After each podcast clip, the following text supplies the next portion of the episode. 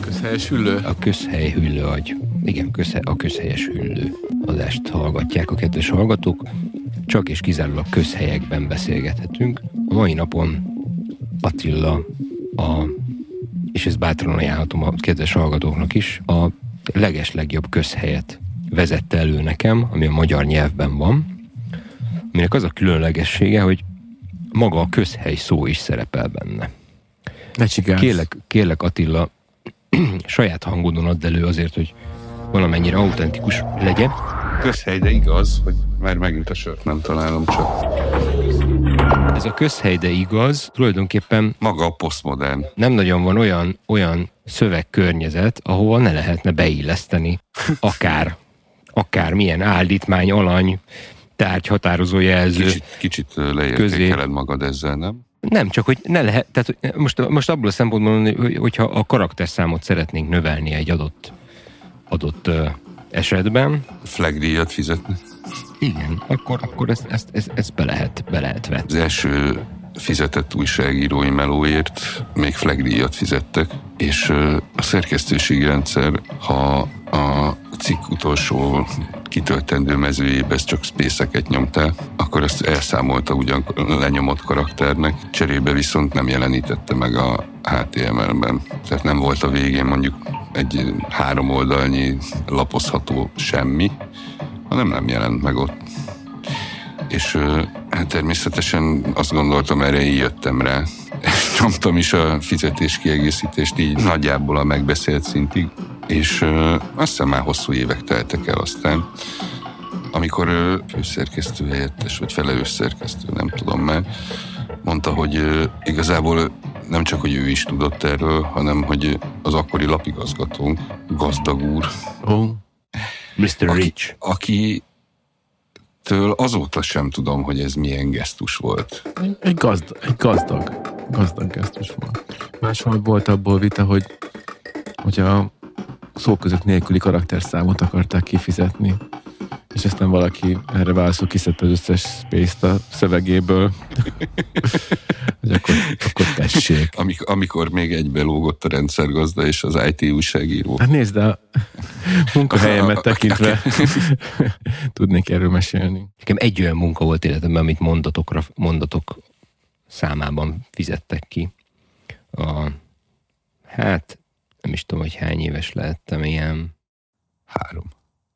Hát annál egy picit több, Attila mondjuk ilyen tud. 19-20, és akkor 20, nem, szerintem inkább ilyen 18, és akkor angol fordítás. És akkor a, a, az Oracle cégnek a az Oracle cégnek kellett valamilyen, az egyik rendszerének ilyen adatbázis, nem tudom, felület. Akkor már voltak ilyen fordító szoftverek, amik volt az egyik ilyen leg, azt hiszem, hogy még ma is működő ilyen fordító szo- szoftverbe kellett dolgozni, és akkor ez az volt, hogy így, tehát a, a, a legtöbb időt azzal töltöttem, hogy nyomkodtam a, azt hiszem, hogy a control billentyűt, és a, a jobb Kur, jobbra menős kurzorgombot a 101 billentyűs billentyűzetem, Mert azzal ugrottál egész szót. hogy van egy ilyen mondattár, amiben így benne vannak a mondatok, amiket már így mások lefordítottak előttem, akár évekkel, abból az adott hatalmas nagy szövegből. És hogyha így jó a ford, jónak látom a fordítást, hogy így stimmel, akkor így azt kell, hogy így nyomkodni kell, hogy így jobbra így menni kell. És a, hát a legtöbbet, volt egy pár dolog, amit be kellett írni, de a legnagyobb részét ennek a munkának úgy... Mesterséges tart ez a intelligencia Ez egy helyett. Azoknak az intelligencia, akinek ez volt a mestersége. valami olyasmi, hogy így, hogyha így stimmel a dolog, és egy, azt hiszem, hogy színekkel is jelezve volt, mert akkor már voltak végi a monitorok, húha, uh, hogy így mennyire stimmel, és hogyha nagyon stimmel a mondat, akkor így egyből így felajánlotta, hogy oké, okay, ez az egész dolog, akkor nem is színezte be, és hogyha volt, ami nem stimmelt, akkor kijelölte azokat a szavakat, amelyek nem stimmeltek, és akkor azokat ugye ki kellett benne cserélgetni. De hát igazából ilyen 1984 vibe-okat érzek. A gondolatrendőrség így kiszúrta a re- renittens kon újító szándékot. Vagy amikor már nem tud milyen minigémet kitalálni a valamilyen izé, ismétlődő cselekmény eldöntésére. És mint, mint, mint minden munkában, ebben a munkában se az volt, mert mint minden ilyen fajta ilyen repetitív munkában, ebben a munkában se maga a munka volt a nehézség, hanem az volt, az volt a nehézség, hogy volt mellettem egy kb. olyan korú, mint amilyen korú most én vagyok, férfi.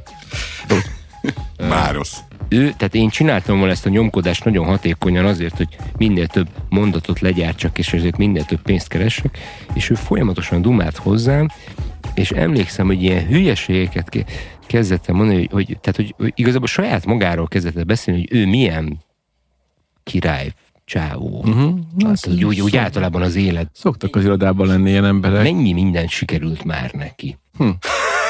Például idáig jutott, ahova te 18 éves Hát korod. azért érezte, hogy ennyire bizonygassa Ez valószínűleg. az After Crying nevű progresszív rock zenekarnak is dalszövegeket ír, és hogy képzeljem el, hogy ez micsoda.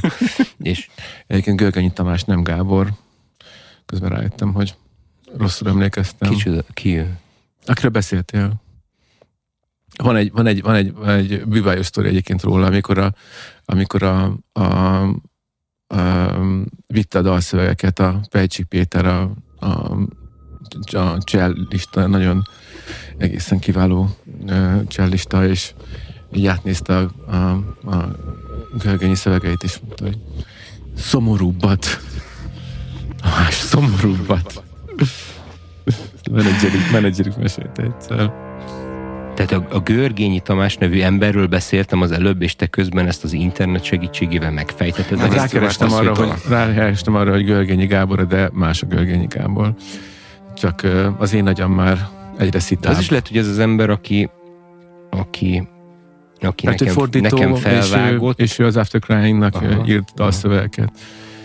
Többek közt. Köztük, köztük pont abban az időszakban, pont abban az időszakban én a, a, az After Crying zenekart félig meddig szerettem. Nem, nem azt mondom, hogy óriás nagy rajongó voltam, de hogy volt egy lemezük, az, volt- az volt a címe, most nem tudom, itt valami, ezt csak valami hangeffektel tudom ilyen értelmezhetővé tenni, valami, valami ilyen, nem tudom, szomorú csellóval.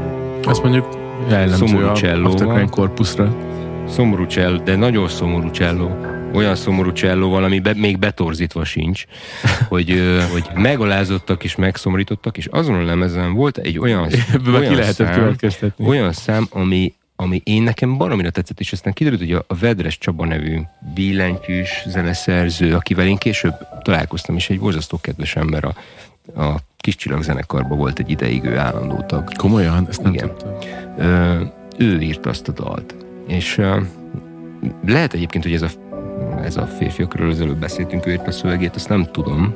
Tehát lehet, hogy nem a Szerintem ő később csatlakozott az After Crying-hoz, mikor már a Vedres kivált. Egy ilyen pic, picit gicses, picit ilyen semmiről nem szóló, de közben meg mégiscsak ilyen valami, valami ilyen, szív, val, valamilyen szív, szívhez szólóság van benne, és, és a dallammal együtt egy nagyon kedves szöveg.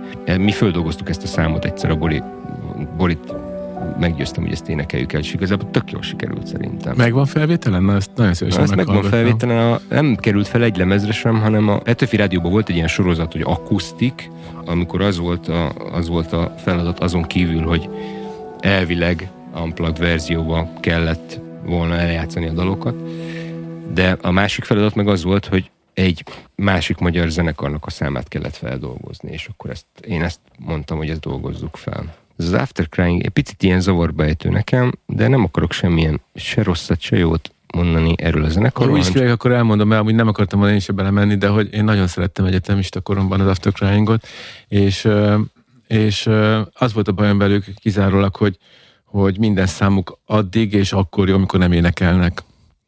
Tehát, hogy nincs a csapatban senki, akinek, akinek jó lenne a hangja. A Vedresnek sem volt, ö, ő sem volt egy jó énekes, de ilyen nagyon fátyolos, ilyen nagyon, ö, mint a Trent Reznor, hogy a, ő, neki is, ő se énekek listály tisztán, vagy kösben jó, de mégis nagyon jó hangulatot fest. A, Vedresnek voltak ilyen estjei, amikor így egyedül egy zongorával énekelt, azokra én rendszeresen jártam, aztán minden hónap első, tudom én, pénteken, vagy mikor voltak a Monban, Kultúrban. A, volt a Lázár Elvinnek a, egy meséje, amiben volt egy alanyi költő, aki mellette filóta volt, és amellett volt ő alanyi költő, aki elülteti a verseit és látnád, a, mit tudom én, ezt vagy azt, már öklömnyi virágokat terem. De és mindegy, és a, és, volt, és a vers címei voltak a legjobbak, tehát nem, nem tudom már felsorolni őket, mindegyik zseniális volt. Ez egyik, az nagyon, az különösen tetszett, én lennék ez, vagy kiszuszok itt. Ezen, ezen én annyit nevettem, és ez, az a, olyan szinten volt Igen, ez így becsípődve. Al, alanyi költészet komolyan veszem magam. Én lennék, ez vagy kiszuszog itt. és ez később is volt, hogy bevillant, és elröhögtem magam. Ez annyira egy ideget talált nálam. Ja, én nagyon é, szerettem Egyből érzed a karakter. Ahol régen volt a budai skála, azt most hogy hívják? Ahol, mi, a, a, a Fehérvári úton? Ahol van az allé.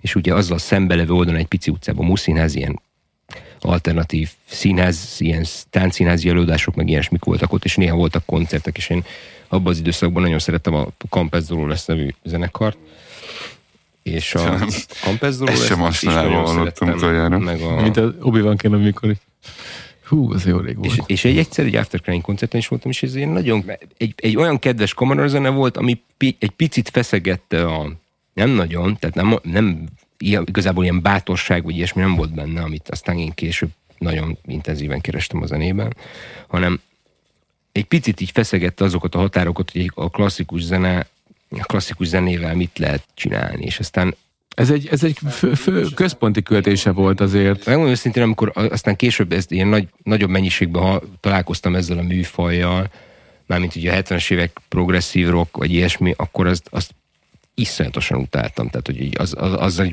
azért nem ez, tudtam ez, semmit kezdeni. Ez a fura ez a két tartóság, az Aftercare is benne volt, hogy ez az Emerson Lake Palmer vonal. Igen, ez az Emerson Lake Palmer. Az, De hogy közben meg amúgy, amúgy ezt, ezt nyilván nagyon szerették ők. Biztos a Pejcsik is imádta, a Vedres is imádta, de, de aztán valahogy meg azért nagyon más arca volt az Aftercare, amikor ilyeneket toltak. A, a Vedres szerintem ezt totál máshogy értelmezte, és egészen más irányt vett az Aftercare, miután ő kilépett. A, a Vedresnek volt a Townscreen nevű zenekara, meg ugye, voltak ilyen szó. Tehát például van egy, van egy felvétel, nagyon rossz minőségű felvétel, én csak ott találtam meg, azt mondom, a Toxicity-t játsza, ilyen vonós, sokkal valami, valamilyen egyházi zenei fesztiválon.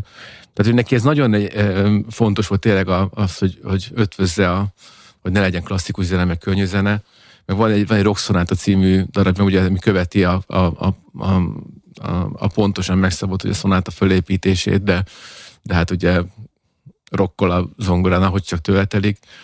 Ezek azért nagyon jó példák szerintem arra, hogy, hogy mit is jelent ez tényleg megvalósítva.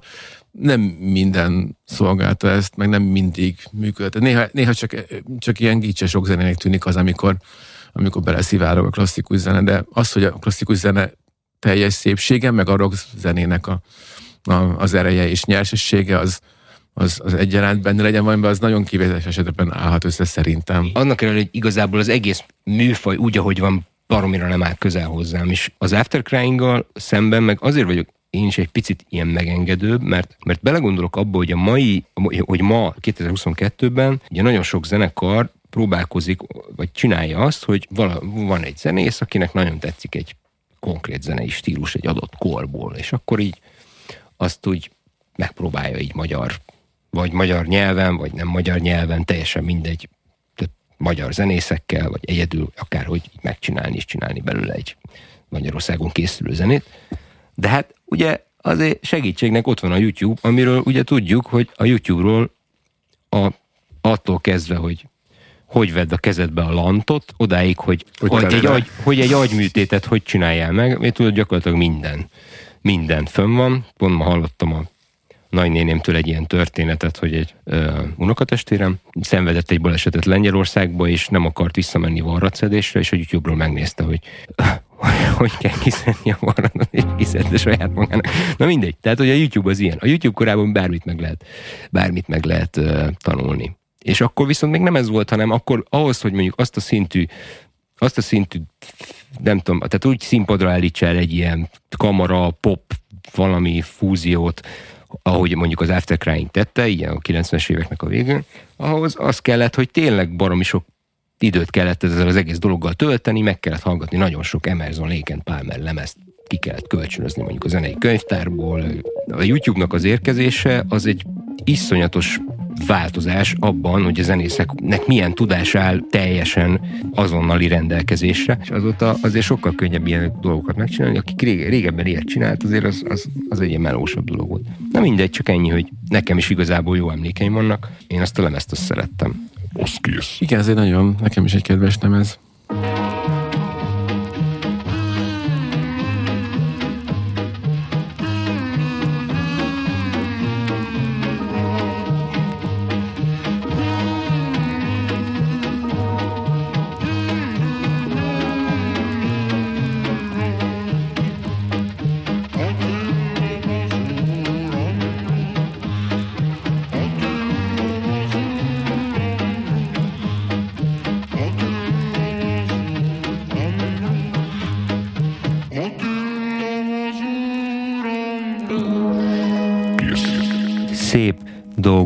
beszélgetünk, mint ilyen cselló szólamok, meg ilyenek, meg, meg, varrac, meg va, varratszedés.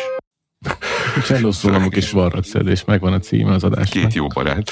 Egyik hétvégén kitaláltam, hogy, hogy, hogy legyen egy ilyen feleségemmel közös program, hogy, hogy menjünk, hogy, hogy nézzük meg egy kiállítást, és a, a Magyar Nemzeti Galériában egy meccsen. Találtam egy olyan, hát, mint, mint, mint a hülyék, hogy beírtam, hogy port.hu kiállítások. Enter. És akkor a, er, erre... Ez nem, ez, ez nem a hülye definíció. Szerintem se, de... Az, az első találat, Értem, mi vélem. első vagy a második találat, ami kijött, lehet, hogy az első az nem tetszett. De, csak de így sorba végignéztétek. a művészetre. Nem, csak, nem, csak egyet néztünk meg. Tehát felmentünk a Magyar Nemzeti Galériába, hogy egy baromi, baromi picike kis kiállítást megnézzünk, igazából egy terem az egész, és ezt akarom nektek elmesélni, hogy szerintem egy nagyon-nagyon jó kiállítás, és ezt még azt hiszem, hogy így kb. tavaszig vagy februárig biztosan lehet látni, és, és ezt nagyon, nagyon nagy örömmel mesélem mindenkinek, mert, mert annyira különleges szerintem, meg annyira, annyira nagy élmény volt. Tis, Tiki, Ticsi, nem tudom, hogy hogy T, úgy van írva neve, hogy T-I-C-H-Y Gyula nevű viszonylag fiatalon meghalt festőművész, grafikus és író, aki a, az 1800-as évek vége fele született, én 1880 körül született, és aztán 1940 évesen halt meg én az első világháború után valamikor. És ami nagyon ami nagyon tetszik benne, egy, egy picit, tehát ő, ő nem lett igazán híres, ő, ő próbálkozott egy csomó mindennel, volt, be, bejárt Európában, nem lett volt pár hely, tehát hogy így a, amikor elkezdte így a, a festészetet tanulni valamilyen híres Magyarországi Akadémiára, nem emlékszem a nevéről, de azt tudom, hogy volt ö, valahogy a nagybányai művészeti körhöz is valamilyen fajta kötődése volt, és volt Velencé, meg, meg Dalmáciában, meg mindenféle helyeken volt, ahol így tanult így festészetet, de minden esetre főleg grafikái vannak. Van, van egy pár festménye is, nem túl sok, főleg grafikái vannak. Ö, plakátokat csinált, grafikákat, tehát egyrészt ilyen alkalmazott dolog volt, amit csinált, de ami a leges legjobban tetszett benne, és aztán kiderült, hogy ami ugye nem a kiállításnak a része, hogy odaírták, hogy író is, hogy kíváncsi voltam, hogy hát mégis mi az, amit írt, és akkor kiderült, hogy a halál előtt egy pár évvel, nagyon rossz volt az egészségi állapot, hogy az első világháború ö, alatt, meg, meg után, akkor és akkor így ö, már abba hagyta a festészetet, és az élete utolsó éveiben elkezdett írni egy, állítok egy tudományos, fantasztikus regényt, ezt írja a Wikipédia. Én ezt, nem, én ezt nem tudtam, tehát nem tudtam így utána menni, hogy pontosan mi volt, azt hiszem, hogy nem adták ki, de hogy egy, állítólag egy tudományos, fantasztikus regényt is. A, a, ez így már így fölkeltette az érdeklődésemet, mert ezt már olvastam milyen, előtte, milyen. És, a, és, a, és, és a grafikákban, meg a, fest, meg a festményekben ez egy picike kis terem. Tehát, hogy igazából összesen, hát most ezt nem stíl? tudom, hogy pontosan, pontosan hány darab kép, de egy tényleg egy pici terem a Magyar Nemzeti Galériában. És hát ez a picit, így a szecesszió, ez a Klimt-szerű uh. valami, volt rá hatással, így alap, al, alapból, tehát azok azok, nagyon, amiket, nagyon amik, amikből így látod, hogy mi az, amit, mi, hogy mi az, amit lekopizott, vagy mi az, amit, mi az, amit így, megtanult, így, nem tudom, Bécsből, vagy, vagy ilyesmi. És, és aztán meg egyszer csak elkezdődik egy olyan a, a amikor belép az ember a terembe, akkor jobb, jobb oldali falon, hogy egy ilyen nagyon furcsa, beteg ilyen, ilyen ö, ö, kicsit ilyen, ilyen retrofuturista világ, tehát hogy egy, egy, egy, elkezdett egy olyan sorozatot, hogy ö, voltak benne ilyen gépek, a gépnek meg az embernek a, a, a, a kapcsolata, és egy nagyon fu, furán ábrázolva, hogy volt egy ilyen mozgal, volt ennek egy ennek is volt egy külföldi példája a futurizmus, de én ilyet még nem láttam soha, hogy ilyen egyszer csak van valamilyen egy ilyen abstrakt, ilyen valamilyen hengerszerű, ilyen fekete, ilyen darálógép, és egy ilyen fekete-fehér tussal rajzolt ilyen grafikán van egy ilyen szakállas férfi, ami valószínűleg saját magát ábrázolt, és, és és a szakás férfinak igazából csak a feje látszik, és van ilyen, ilyen kedves nő, aki a szakás férfinek a fejét, csak a feje van meg a férfinak, azt éppen helyezi be ebbe a darálógépbe. És ez nekem nagyon-nagyon tetszett. És, és, és, és aztán meg és aztán meg e, ezt a vonat, hmm. ezt a vonat folytat. Tehát van egy, egy ilyen, ilyen sci-fi, disztópikus, ilyen sci-fi, ilyen, ilyen fura, Igen, nagyon itt fura. volt ez a világháború, valamit kezdeni kéne vele, hogy az emberi Igen, élet... és az a fura, hogy ez még a világháború előtt, és aztán a világháború ö, alatt ugye készül, mert ugye időrendben vannak a képek, és a világháború alatt meg aztán már az igazán sötét részek. Iszonyatosan tetszett, mert eleve én nagyon szerettem az, azt, az általában a nagyon híres festőknek ritkán érzem azt, hogy így tényleg tudok egy egész életművel azonosulni. Ez, ez meg olyan volt, hogy így hogy egyszerűen végignézed, végignézed, végignézed, végignézed a képeket, és valahogy érzed azokat a dolgokat, vagy, vagy lehet, hogy azért azért rezonált nálam, vagy, vagy azért, azért tudtam el hozzá ennyire kapcsolódni, mert, mert, mert én is gondolkoztam azon, hogy én hogy állok hozzá a, nem tudom, az alkotáshoz, vagy ilyesmi, és hogy ezek a próbálkozások, hogy, hogy, hogy így kipróbált ezt is, meg azt is, és aztán megtalált egy, egy olyan jó dolgot, amit végül is nem, tehát hogy, hogy a legérdekesebb benne, és egy kicsit szívfacsaró is, hogy amit megtalált, azt végül is nem tudta azt, azt nem tudta végigvinni. És van benne egy ilyen szomorúság, de közben meg azért is volt felemelő, meg azért is volt tényleg, tényleg katartikus volt, mert, mert pont ebben, hogy nem tudta végigvinni, volt egy olyan érzi, egy, egy olyan dolog, ami miatt ma, saját magamra is ismertem, mert, mert én is, nekem is csomószor van az, hogy azt érzem, hogy van egy jó ötletem, és egyszerűen valahogy nem tudom addig eljuttatni, aho, ahová igazán szeretném, és szerintem bárki, aki bárki, aki alkotással foglalkozik, és szerintem nem is kell alkotással foglalkozni, hanem a hétköznapi életben is van rengeteg olyan dolog, hogy eltervezünk különböző dolgokat, és, és nem tudunk feltétlenül eljutni az esetek legnagyobb részében a 100%-ig való teljesítésig, hanem csak mondjuk 70-ig vagy 80-ig, jó, jó, jó esetben. Különösen, ha adhd is vagy. Ez, ez, ez olyan, olyan jó érzés volt, hogy nem tudom, ezt így, ezt így szép volt látni, de közben meg tényleg, tényleg klasszak a képek, tehát hogy így Hol, hol, hol van ez? A Magyar Nemzeti Galériában van. Uh-huh. Egy, egyetlen tényleg, terem, tehát tényleg, tényleg egy nagyon pici kiállítás, hát sajnos ugye meg kell, vagy ki kell fizetni a teljes, teljes uh, di, uh, Majd azt mondjátok, újságírók vagytok. Hát tényleg. Azt hazudjátok. Hogy egymásra állára ülünk, és egy balonkabátban. Amúgy, uh, amúgy azt hiszem, hogy, hogy költő is volt, tehát neki voltak verse is. Tehát egy ilyen olyan fickó volt, hogy egy mindenfélével próbálkozott. És mondom, ez, a, ez, a, ez az ilyen retrofuturista, ilyen beteg, ilyen... Látszott, hogy a férfi-nő kapcsolatból is így, így valahogy ilyen nagyon fura, fura beteg dolgot hozott ki. És egyébként azt, azt írják róla, hogy a fűszövegben azon, hogy a magyar szimbolizmus mester, mondjuk én ezt nem tudom pontosan, hogy micsoda. Tehát ezt nem tudom, hogy mi számít szimbolizmusnak, hiszen...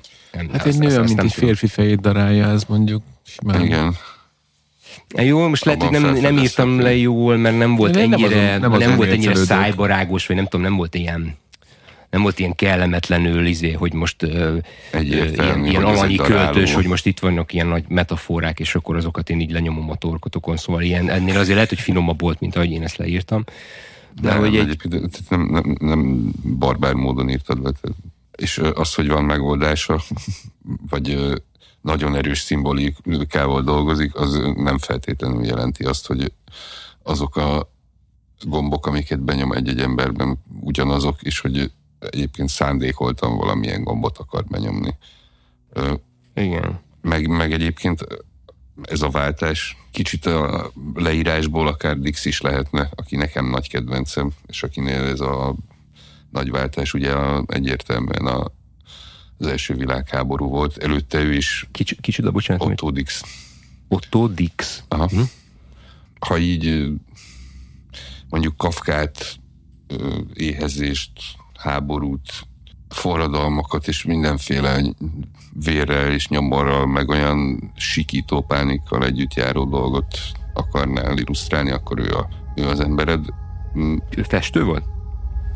Festő és grafikus. Ő is irgalmatlanul hatásos képeket, és ő is ebben a, ebben a disztópikus világban, amit valahol hát nyilván nem csoda, hogy tényleg az első világháborúban nagyon-nagyon a bőrükön tapasztaltak meg az emberek, folyt mindenhonnan. Tényleg már az újságokból, meg a statisztikákból érezhették, hogy a tömeggyártás, meg a tömeggyártott fegyverek, tömeggyártott katonákat is jelent, és hogy azelőtt hadseregek háborúztak, most meg tényleg nemzetek, és hogy az a méretű pusztítás, hogy száz métereken tényleg egy millió ember halt meg, ugye a vérszivattyúban, amit emlegettünk ma. Igen, ez milyen fura, hogy... hogy Tehát, hogy, hogy ha, ha ebbe belegondolsz, hogy, hogy tényleg a semmiért haltak meg, és mindenki tudta, hogy ez történik, és mégis küldték a darálóba a nemzetek. A hát az, hogy mindenki tudta, hogy ez történik, az azért az otthoni propaganda az egy kicsit más volt. Olyan régen volt már az első világháború, hogy arról tök, tökre, Pont ezen tökre nem is, nem is gondolunk bele, hogy hogy, hogy annyit ez... foglalkozunk a második világháborúval, hogy, hogy az a borzalom, ami ott ment, és az a, az emberkísérlet, és az a tényleg egy ilyen egyáltalán nem szimbolikus átlényegülése a... Hogyan ne csináljunk még háborút sem játéknak a szabálynak a határig elvitele és a felismerése. Igazából nyersanyag, tényleg nyersanyaggá vált az ember. Egy ugyanolyan számmá, ami előbb-utóbb el kell fogyasztani, el kell lapasztani, és az a lényeg, hogy ami én később fogjon el, mintha lőszer lenne, vagy ágyú, vagy bármilyen hadianyag. Valahol annyit foglalkozunk a második világháborúval, meg annyira azt tematizálta ugye az egész hidegháborút, meg aztán még jó sokáig utána is jobb hiány a világot, hogy, hogy az első világháborúnak így a, és ráadásul egy olyan, olyan korszakban... Ezt az ilyen illúzióvesztő igen, hatását. Igen, ezt, igen. Ezt... És, és egy olyan korszakban, amennyire a hiány, nagyon hiányos történelmi tudásom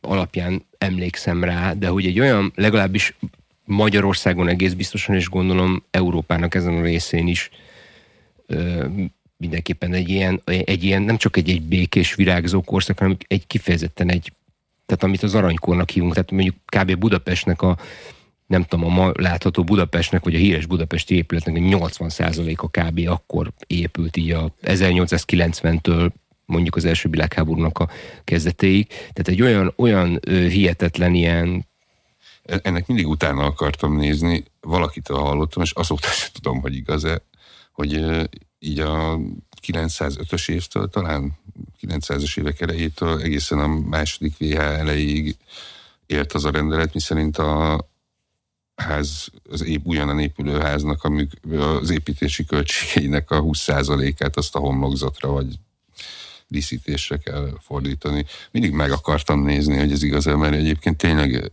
néhol magyarázat lenne arra, hogy amikor nem tudtak több kőszobrot kirakni, akkor jött a kovácsolt vasajtó, és akkor azt is meg lehetett még tolni borzasztóan. Hát ezt a sok stukkót, azt, azt, azt megmagyarázná, azt a sok szép, szép szobrocskát, amit lehet látni mindenhol a, a, a nem, jó, nem jó állapotban levő épületeken is. Egyébként védhető. Ö, nem biztos, hogy most is népszerű lenne. Ja. Hát a 20 százalék az mondjuk ez azért az elég sok, ugyanak, ugy, elég nagy összegnek tűnik, ugyanak, egy mai, ugyanakkor mai valahol benne, kép... benne van az is, hogy egy ilyesfajta aranykorban ezt megengedheted magadnak.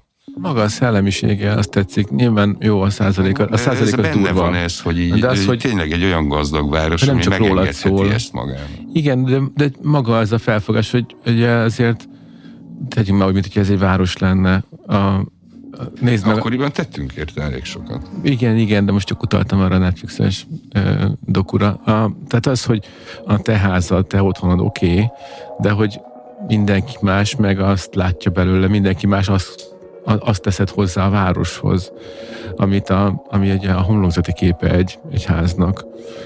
Ebből a szempontból azzal mindenkinek a, a, a, ahogy mondjuk egy, én nagyon hiszek abban, hogy, hogy, hogy nagyon sokat minő, javítanak az életminőségen az embereknek, például a, a, a, a művészeti tárgyak, amiket elhelyeznek városképben. Tehát, hogy az, az, egy, az egy kézzelfoghatóan fontos és hasznos dolog. Tehát véletlenül sem egy, egy ilyen luxus termék, vagy egy ilyen, egy ilyen fellengzős lila elvont valami, hanem összegészében a De most mi, olyan arányok. A művészeti tárgyak alatt mondjuk a szobrokat érted? Vagy bármit, igen. Igen, mondjuk igen. De hogy, de hogy csak ez a, ez a, ez a, ez a gondolat, hogy, hogy tedd bele te is a magadét, mert ezzel mindenki másnak az, hogy, mi, az, hogy hogyan rendezed be a lakásod belsét, az senki nem, vagy hát nyilván hol, hol néhányan fogják lát, is. látni.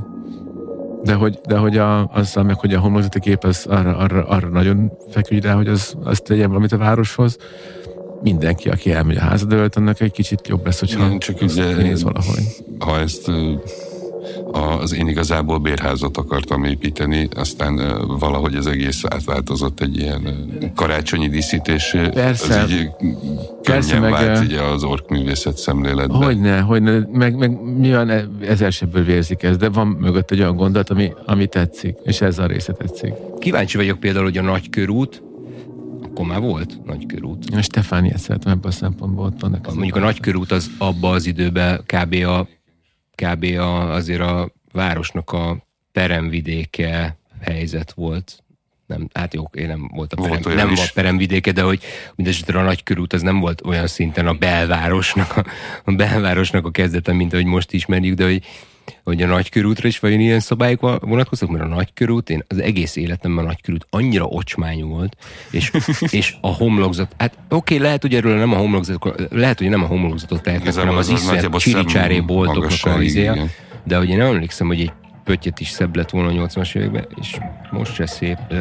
De lehet egyébként, hogy erről csak az üzlethelyiségeknek a teljesen Igen, egyébként a teljesen össze-vissza is tehát amúgy meg, ahogy kitalálták azokat a, kitalálták azokat a házakat, amelyek a nagykörúton állnak legnagyobb számban, azok lehet, hogy nem maguk a házak tehetnek róla, hanem inkább csak az, hogy Tetszett mi, mi volna a kétfalkú kutyapártot szavazni, már rég fel lenne öntve az egész vízzel, és gondolázhatnánk rajta. Az, az iszonyatosan feldobna az egészet szerintem. De egyébként ez, azt hiszem, hogy egy teljesen... Ez benne volt a programjukban? Uh-huh.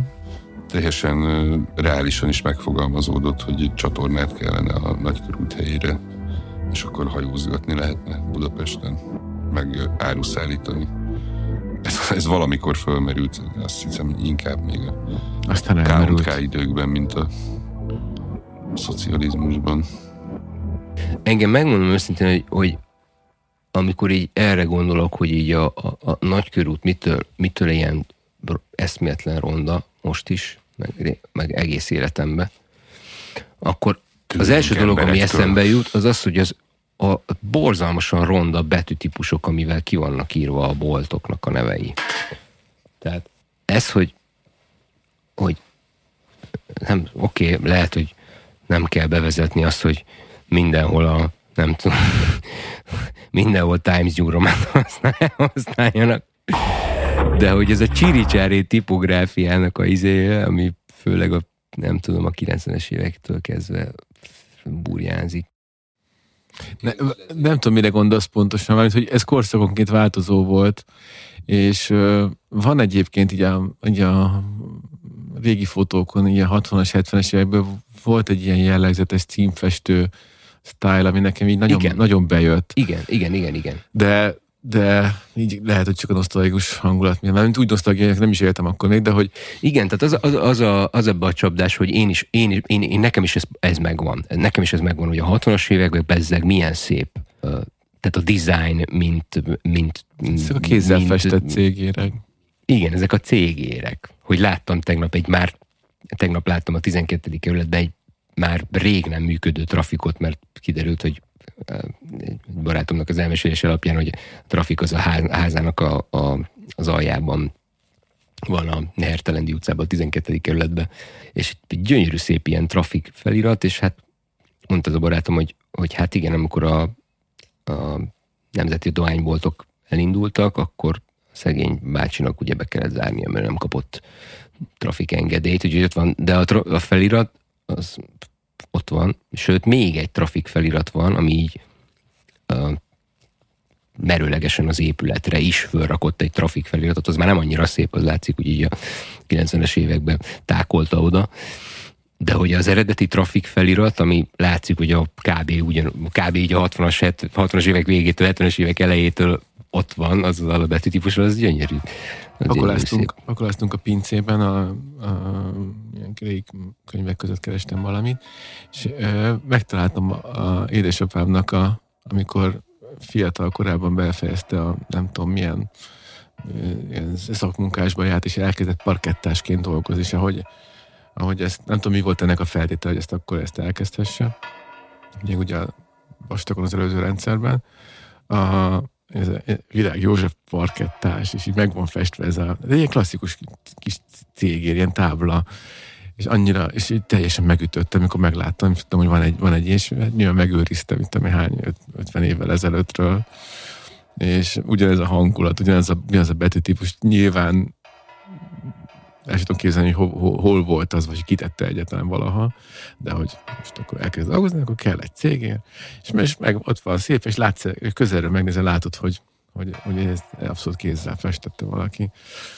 Na, nagyon menő. Nekem igazából például Londonban szeretem ezt nagyon van, hogy az, jellegzetes font, amivel, amivel, ami, ami, ami, ami, ott azért egy ilyen, egy ilyen egységet így valamennyire ad, az, az nekem így mindig is nagyon szimpatikus volt, hogy ilyen vezérmotívunként így összetartja a, a, a pici részletként. De ez a, azért a, a belváros font összetartja London. Money, igen, money, mint a money, money makes a world go round. De a, a belváros részben. Hát nem vagyok egy annyira ö, londonjáró, hogy minden az egész zugátban jártam Mert ugye egy átlagos londoni utcán azért most azért a, az indiai mindenes, de mindenes üzlet azért az egy elég, elég gyakori látvány is azért de ott, hogy ott mondjuk rendszeresen, rendszeresen visszaköszön egy, egy, egy konkrét font, amit ugye azért felül reprezentált. Igen, igen. Jellegzetesen kocsmákban felirataiban hát már meg. alapvetően a kocsmáknak a, a kocsmáknak a, a, a kiírás, hogy ilyen pub, olyan pub, az már nem, tehát az legalábbis ott a belvárosi részből tényleg az van, hogy azt, az, azt, azt ott szépen kell kiírni ám, hogy pap. Tehát, hát hogy... volt egy olyan élményem, hogy, hogy elmentem kétszer egy szálloda előtt, egy, egy valamilyen sajtóeseményre mentem, és, és nem, nem láttam meg a szállodát, és ki volt írva ezzel a karakterrel a, a, a szálloda neve, egy teljesen ö, homogén ö, utcafront, tehát ez a most azt mondom, hogy tipikus londoni, de nyilván nincs tipikus londoni, de azért ugye, mégis tudjátok, hogy mégis tudjátok, mire gondolok. És aztán, amikor ilyen zavartan benyitottam, akkor meg egy abszolút izé, ilyen, ilyen nagyon menő szállónak a teljesen modern uh, lobby. Zsibongó. Lounge, vagy mi be. Zsibongó. Előtere. Zsibongónak hívják? Foyer. Igazából az iskolákban hívták csak zsibongónak a nem is tudom, Tényleg, a köz, közterületet. Hú, hogy hívták, meg volt egy neve. Szerintem egyébként ez... Aula, az igen, aula. Ez, ez, ez ilyen szoci gyerekíró műnyelv kicsit. Hát szoci gyerek voltam.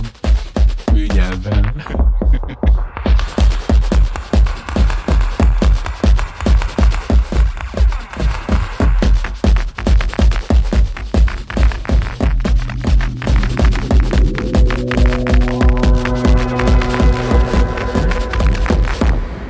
Én, én amikor elkezdtem az újságírást, akkor, akkor uh, iszonyatosan sok időt vettem mindig. Igazából mit beszélek most is ugyanúgy. Nagyon-nagyon sokáig tart bármilyen szöveget megírom, mert, mert bármi, ami eszembe, azonnal ellenőriznem kell, mert volt egy ilyen... Pedig ez a, ez öt dolog között volt, amit úgy érezte, hogy érdemes elmondani mondjuk gyakornokoknak.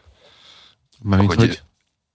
Ha a fejedben van bármilyen szöveg, akkor azt így először írd le úgy, ahogy van, eszedbe ne jusson ja, szerkeszteni, csekkolni. Persze. A, a szöveget, az persze. De hogy, hogy így a szöveget írd le. Így van. Hát azt, és aztán utólag.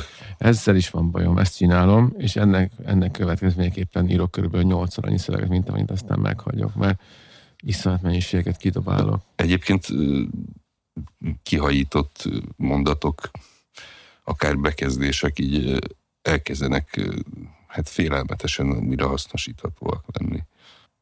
És csak egy fordulat, vagy egy szerkesztés, vagy nem tudom, dramaturgia. Hát ezeket rendszereznéd, meg félretennéd, meg egy Hát a, a Sándor ugye, ugye már, már, már párszor felmeséltük egymásnak ezt a sztorit, meg felemlegetjük az ő kis füzetkéit, hogy, hogy ő mindent leírt azonnal, amikor eszébe jutott valami, valami jó hát gondolat. Igen, csak ő mondjuk azért Neki jobbak volt a gondolatai, mint nekünk. Az is lehet, hogy egy kicsit tágabb asszociációs térrel is egy pindurítabb adattal dolgozik. Nem verseny.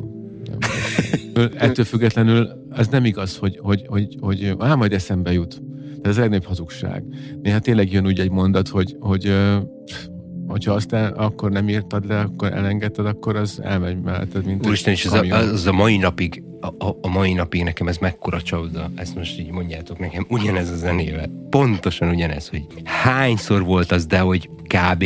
azt is mondanám, hogy nem az, hogy régen, hanem mondjuk akár egy héttel ezelőtt is előfordul, hogy van egy mindegy, egy zenei ötlet, amit így hallgatok, így lukba berakom a loopot, és akkor közben ott hallgatom, és akkor így gondolkozok, hogy ú, most ez, úristen, ez nagyon jó eszem jutott, bassza meg, el kell, hogy induljak. És nem dudolod rá a telefonodra, vagy és bármi? Úgy, és, és, és, mind, és állandóan abba a, a, tehát a mai napig át tudom magam verni azzal a dologgal, hogy azt mondom, hogy azt mondom, hogy hát ez, ez, hát ez, ez most megvan, hát ez biztos, hogy emlékezni fogok rá.